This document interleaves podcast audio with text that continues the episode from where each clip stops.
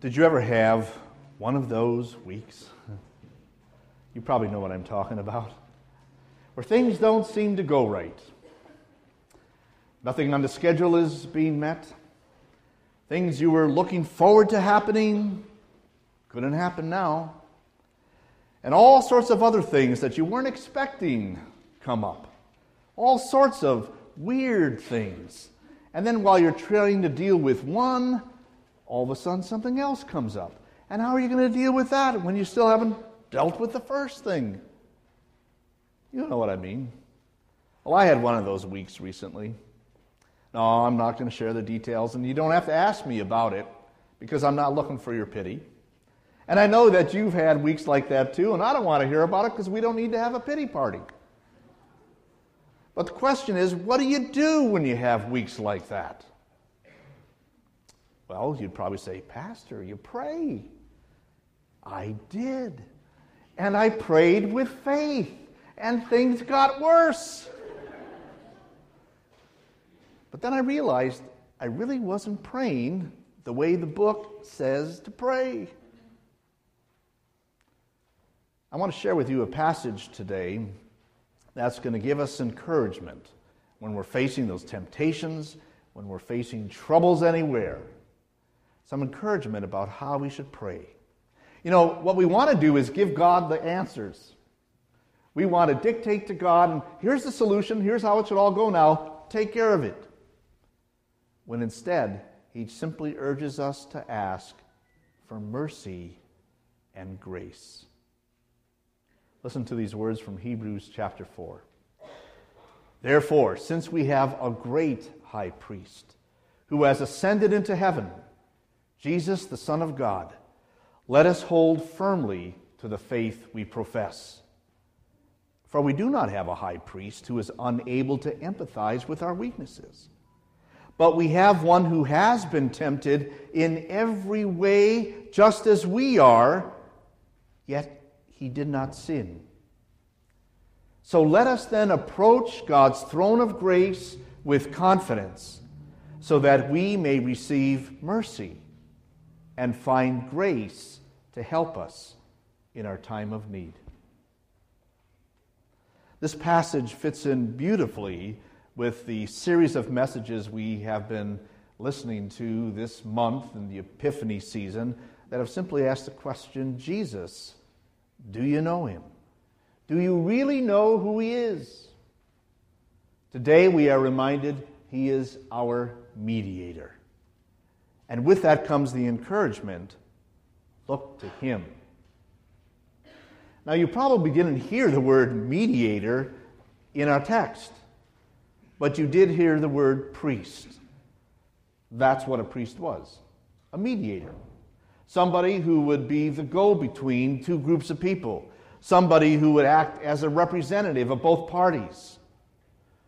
The priest in the Old Testament acted as a representative of the people as he brought forward the prayers and the offerings to God.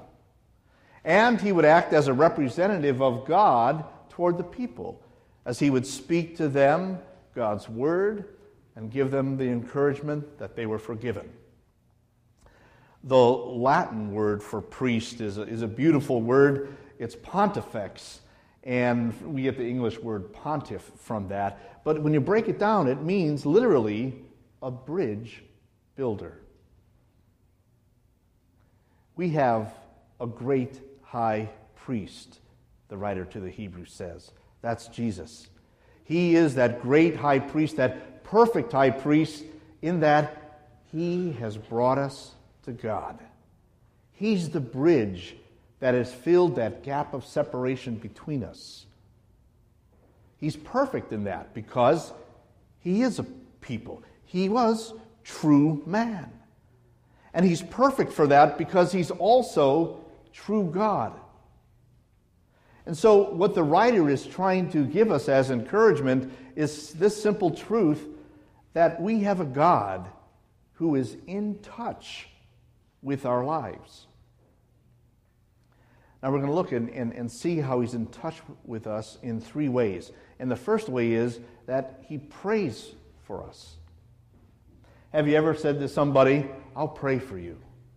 right? You hear of some trouble they may be experiencing, and, and so you want to give some encouragement to them, and you say, Well, I'll pray for you. And hopefully you do.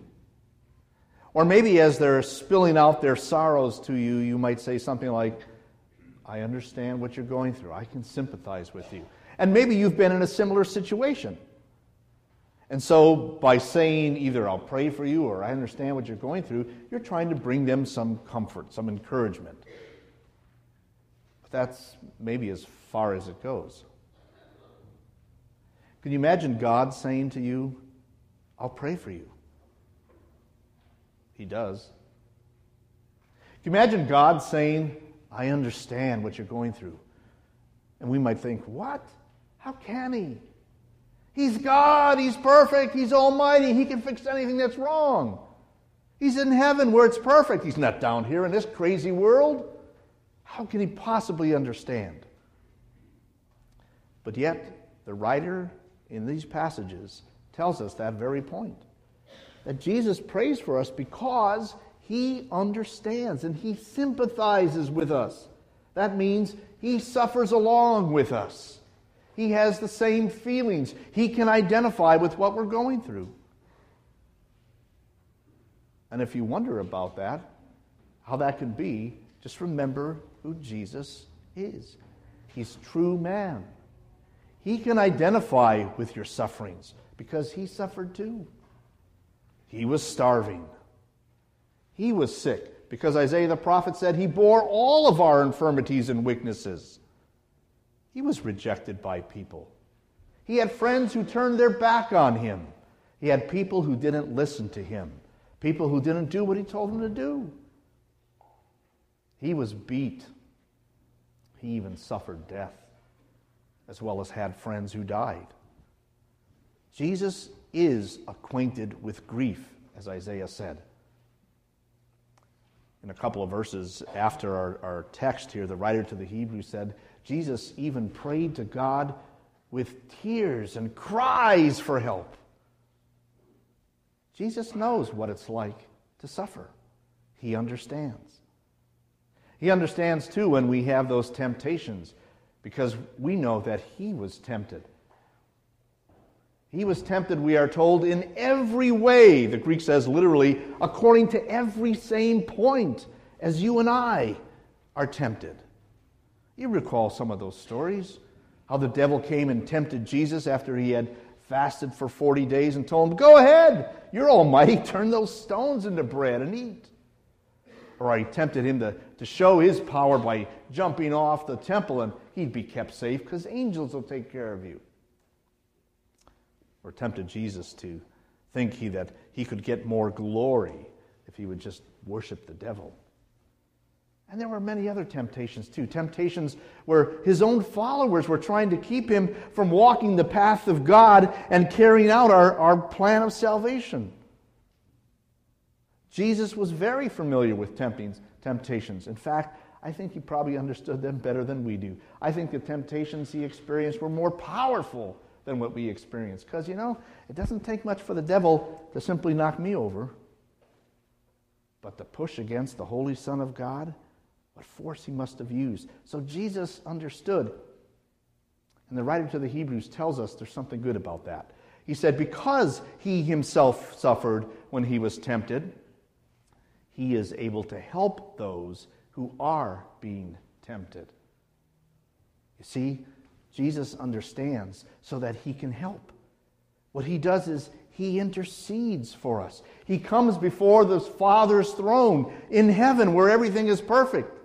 He just doesn't come there once or once in a while, but we're told that he comes there eternally. He is always before the throne of his Father, pleading with him for our needs. Listen to what the writer of the book of Hebrews says later on. He says, Therefore, he, being Jesus, is able to save completely those who come to God through him, because he always lives to intercede for them.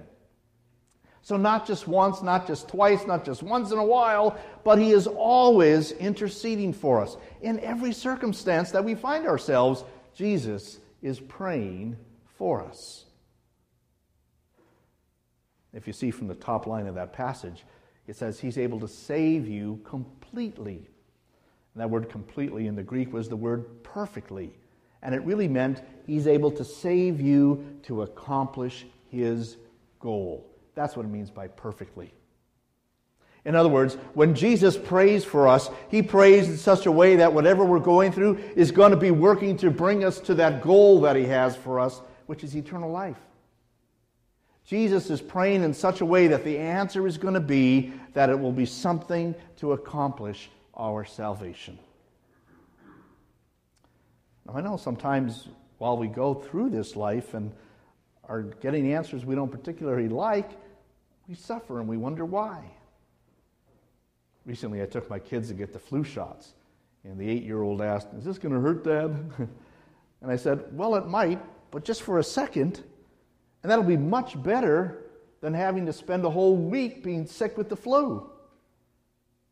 And so it is that sometimes what we experience in life may hurt for a little while, but God is intending it for our good to accomplish His goal of salvation.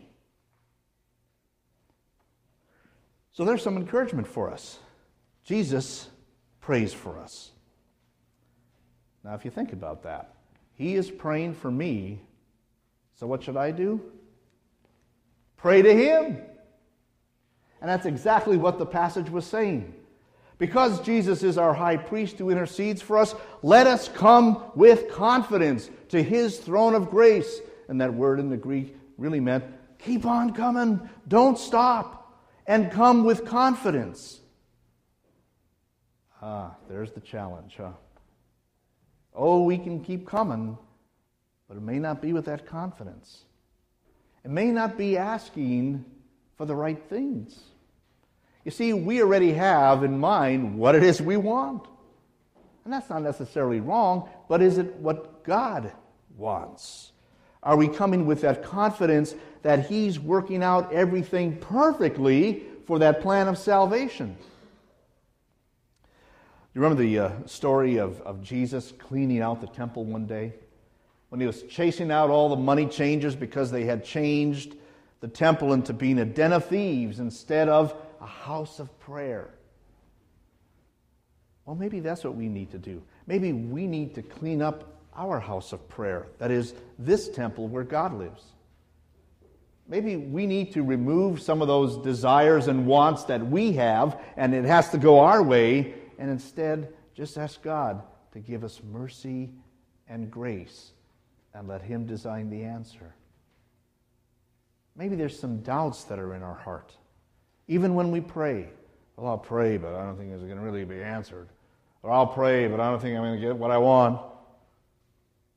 Maybe we need to remove those doubts and questions and pray instead with faith. Fill our hearts with faith that knows we're being heard, knows we're going to be answered, and knows the answer that's coming back is perfectly designed with mercy and grace. So, as you're experiencing one of those weeks or one of those days, be reminded that you have a God, a Savior who is putting his hands together to pray for your blessing. And be encouraged to pray to him.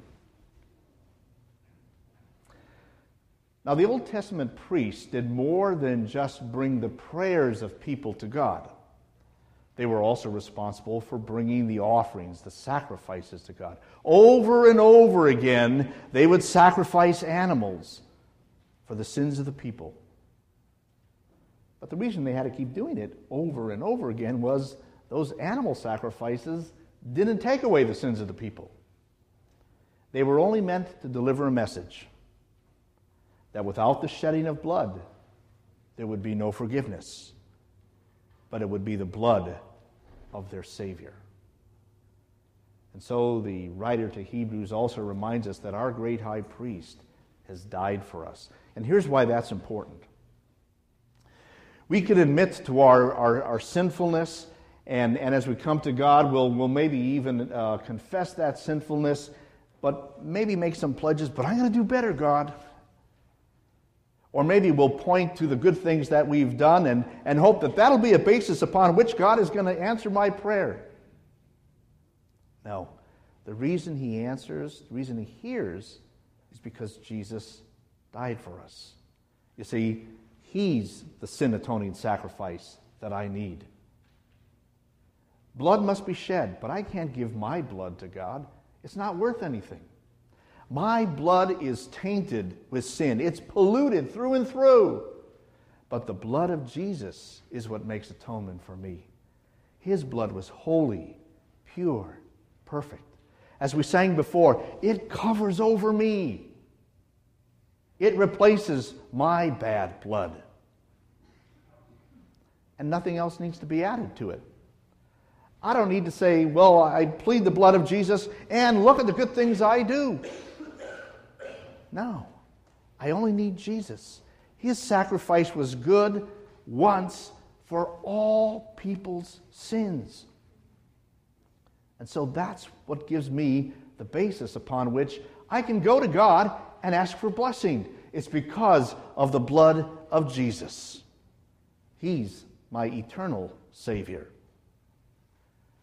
They call him the great high priest because there's nobody else like him. He gave his life as a ransom for many. You know, I can't save myself. And you're all nice people, but you can't save me. And I hope you see me as a nice guy, but I can't save you. We can't save each other. Only the great high priest Jesus can. And that's because of the greatness of his sacrifice. Now, here's the key thing Jesus' blood has sealed for us a new covenant, a new agreement with God. It's an agreement that only He acts upon. We simply receive the benefits. And that covenant is that we have forgiveness of all of our sins, fully and freely, forever. My friends, that's what opens up the way to God in prayer. It's that Jesus has died for us. So, when we pray, it's good for us, as Nehemiah did in his prayer, to acknowledge our sinfulness, to turn to Him in repentance, but not to boast about the good things now that we will do, but simply to plead for the mercy and grace of God that comes to us in Jesus Christ. Now, sometimes as we're going through troubles, and they don't seem to go away, we start thinking, you know, I don't think God really cares. I don't think God really cares about me or what I'm going through. And that, of course, is going to be farther from the truth. The proof you have a Savior who stretched out his hands so that they would be pierced for your sins. You have a Savior who died for you so that you will never be separated from him or his blessings ever. And so when we come to pray, we pray with absolute confidence because the blood of Jesus Christ has secured not only the open way, but also the blessings. Since then, we have such open access to God.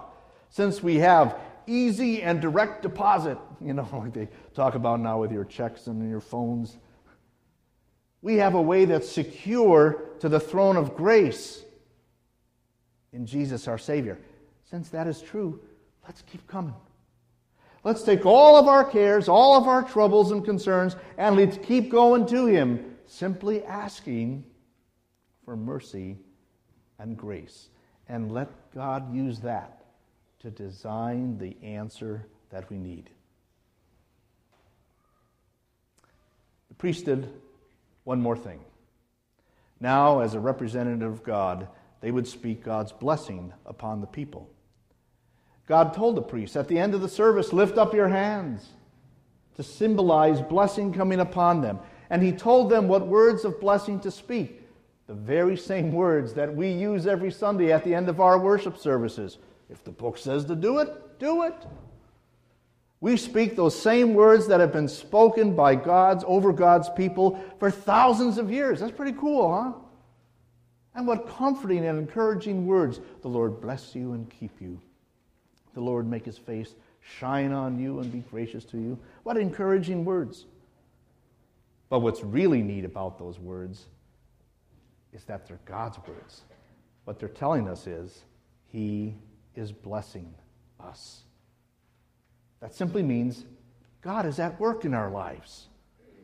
God is at work with that mercy, which simply means He treats us in ways that we don't deserve to be treated. In other words, He's not treating us the way we deserve to be because of our sins. He's treating us with mercy. And He promised, I will have mercy on whom I have mercy, and I will show compassion to whom I will show compassion. That's God's absolute promise of mercy and compassion. The answer is also shaped with grace, that undeserved love. That I don't have to prove myself, I don't have to add anything, I don't need anybody else's help because I've got God's grace that gives me the pardon of all my sins, assurance of peace with God, and is His helping hand coming into my life to take care of all the troubles.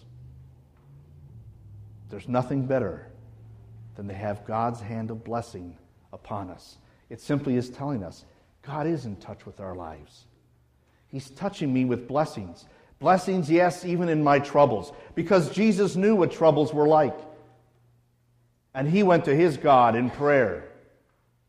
And he will be there in our troubles too, to bring us the blessing we need. He'll be there in our temptations. He was tempted too. He'll be there to show us the way out to give us that knowledge of what's right and wrong, and then to strengthen us in our will so that we will say no to temptation. But if we fall, as we often do, He will still be there to pick us up, to forgive us, and to set us right again. And finally, He's going to be there even to give us those triumphs. He said, Call upon me in the day of trouble. I will deliver you, and then you will honor me. Have you noticed how quick we are to go to God to ask for something? Are we that quick to go to God when we have received the something? To tell Him thank you? To give Him thanks and praise? And maybe to tell others about it so that they too know the goodness of their God. We've got a great high priest, a mediator, God who is in touch with our lives. So when you have one of those weeks or one of those days, and you will, here's what to do simply go to your God and remember his hands are lifted up to bless you. Simply ask for mercy and grace and let Him design the answer that is perfect for you now and perfect for your salvation. Martin Luther once said, I've got a lot to do today, so I need to spend more time in prayer.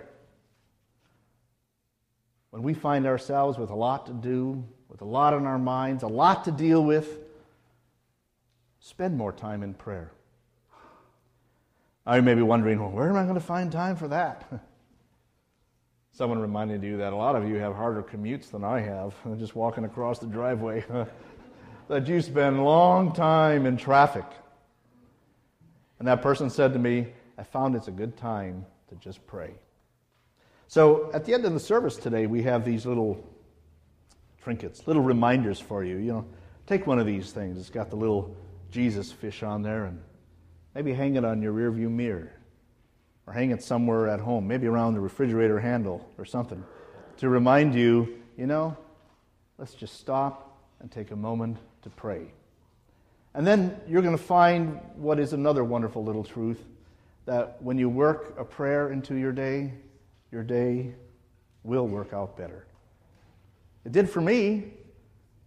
I know it will for you because God says so. Amen.